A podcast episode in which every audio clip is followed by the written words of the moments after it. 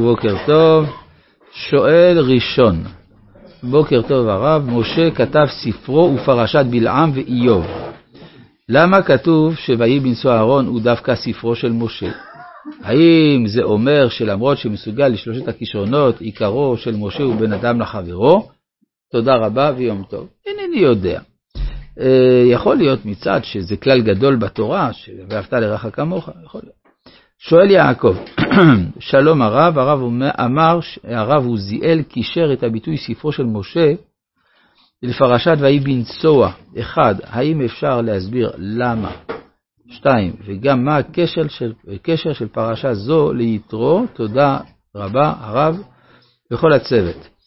ודאי שאפשר להסביר למה. הכוונה שמצאנו ששני הפסוקים האלה נקראים ספר.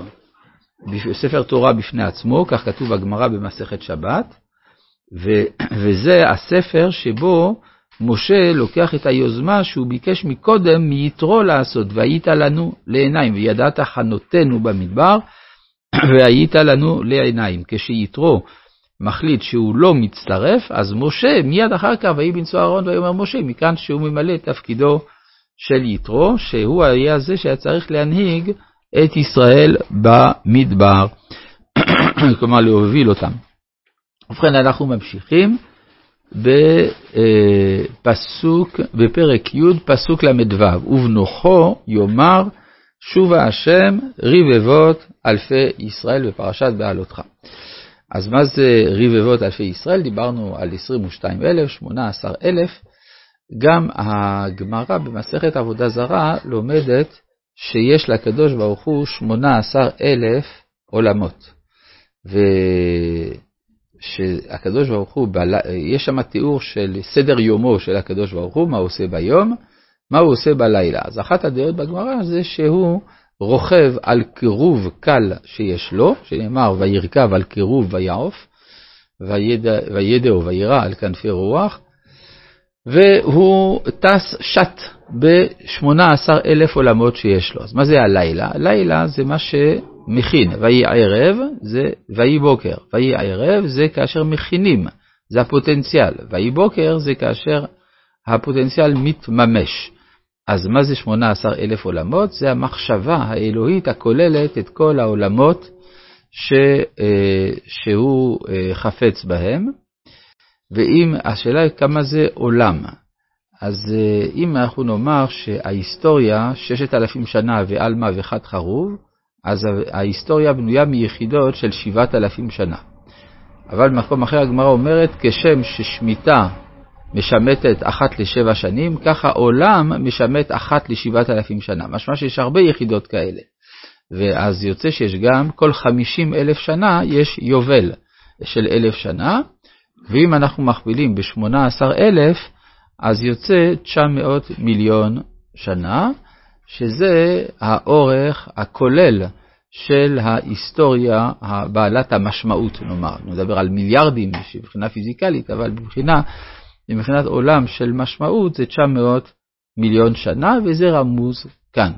עכשיו, אה, זה דברים שלא רגילים לדבר עליהם, מדוע? משום שאם האדם כל הזמן יחשוב על ההיקף הגדול הזה של היסטוריה שבו הוא נמצא, אז הוא עלול לזלזל בהווה. ולכן הדברים האלה נשמרו בדרך כלל בסודות, אבל הם כבר רמוזים בגמרא ואפילו בפסוק כאן בתורה.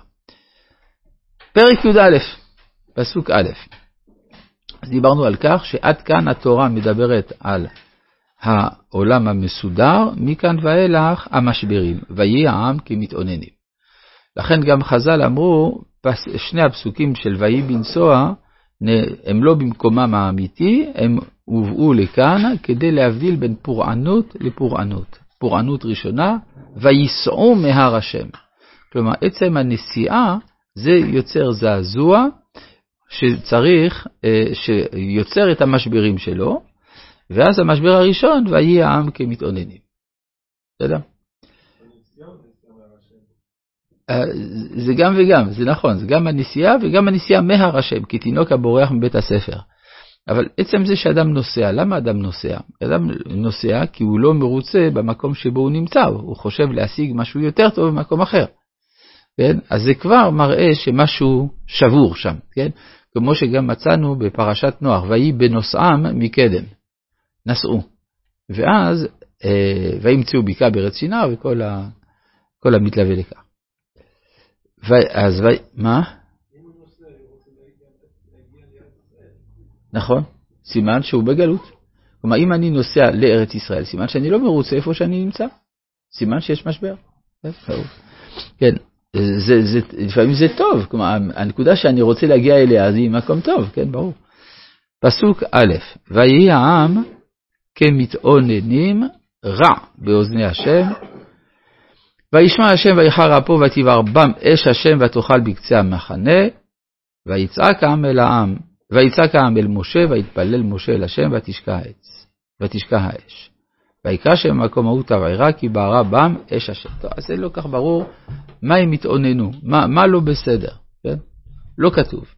כלומר, לפני שבאות טענות, כמו שאנחנו נראה בהמשך, שיש טענות ממשיות, יש טענה לא מובעת.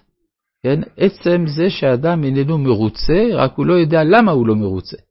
כן? זה, ה, זה המתאוננים, וזה הבסיס לכל הטיעונים שבאים אחר כך. אז מזה אנחנו מבינים גם עיקרון בפסיכולוגיה. כאשר אדם בא בטענה, אז צריך לברר מה הטענה שלו באמת. יש מה שהוא אומר, ויש מה שמסתתר מאחורי מה שהוא אומר. למשל, הוא אומר, אה, למה לא, אה, לא אמרת לי בוקר טוב, למשל, כן? לא אמרת לי בוקר טוב. כן, אבל מאחורי זה יש משהו אחר, חוסר שביעות רצון בסיסי, שהוא הבסיס לאמירה אחר כך. אז לכן צריך תמיד לברר מה הנקודה הבסיסית, ויהי עם כמתעודדים. האש שמדובר עליה כאן, מהי האש הזאת? לא כתוב מהי גם כן, יכול להיות שזה אש פנימית, זאת אומרת אש של מחלה, חום או משהו כזה, שהפיל במחנה. עכשיו אנחנו רואים כאן דבר מאוד קשה. ההנהגה של המדבר, כל מקום שבו העם עושה בעיות, מיד יש תגובה, והתגובה היא תגובה קשה. כן? זה, זה דבר קשה מאוד לחיות אותו. אבל זה אופייני לדור המדבר בלבד. מדוע? בגלל שדור המדבר חי בשכ... בשכנות מיידית עם השכינה, ללא כל, אה, כל הגנה. כן, אז לכן יש גם, אנחנו רואים שיש הלוויים ששומרים על המקדש וכולי, אבל בכל זאת, הנוכחות של השכינה מורגשת בצורה חריפה מאוד, ולו רק בגלל שלא נכנסו עדיין לתהליך ההיסטורי. ברגע שאדם נמצא לתוך, בתוך ההיסטוריה, וזה מהכניסה לארץ ואילך, אז יש כבר תפקוד שמגן על האדם מפני המפגש הישיר עם האלוהות. במדבר זה לידת האומה, ולכן שם הדברים הם בצורה קיצונית. ו... נכון. אז זהו, אז אה, האם ההבחנה בין העם לבין בני ישראל, שהעם זה ערב רב, ובני ישראל זה בני ישראל, האם זה נכון גם פה, או רק בספר שמות? יש בהחלט מקום לומר שזה נכון גם פה. כן, במיוחד אם אנחנו רואים את הפסוק הבא, שלכאורה הולך בכיוון הזה. והספסוף אשר בקרבו. כן.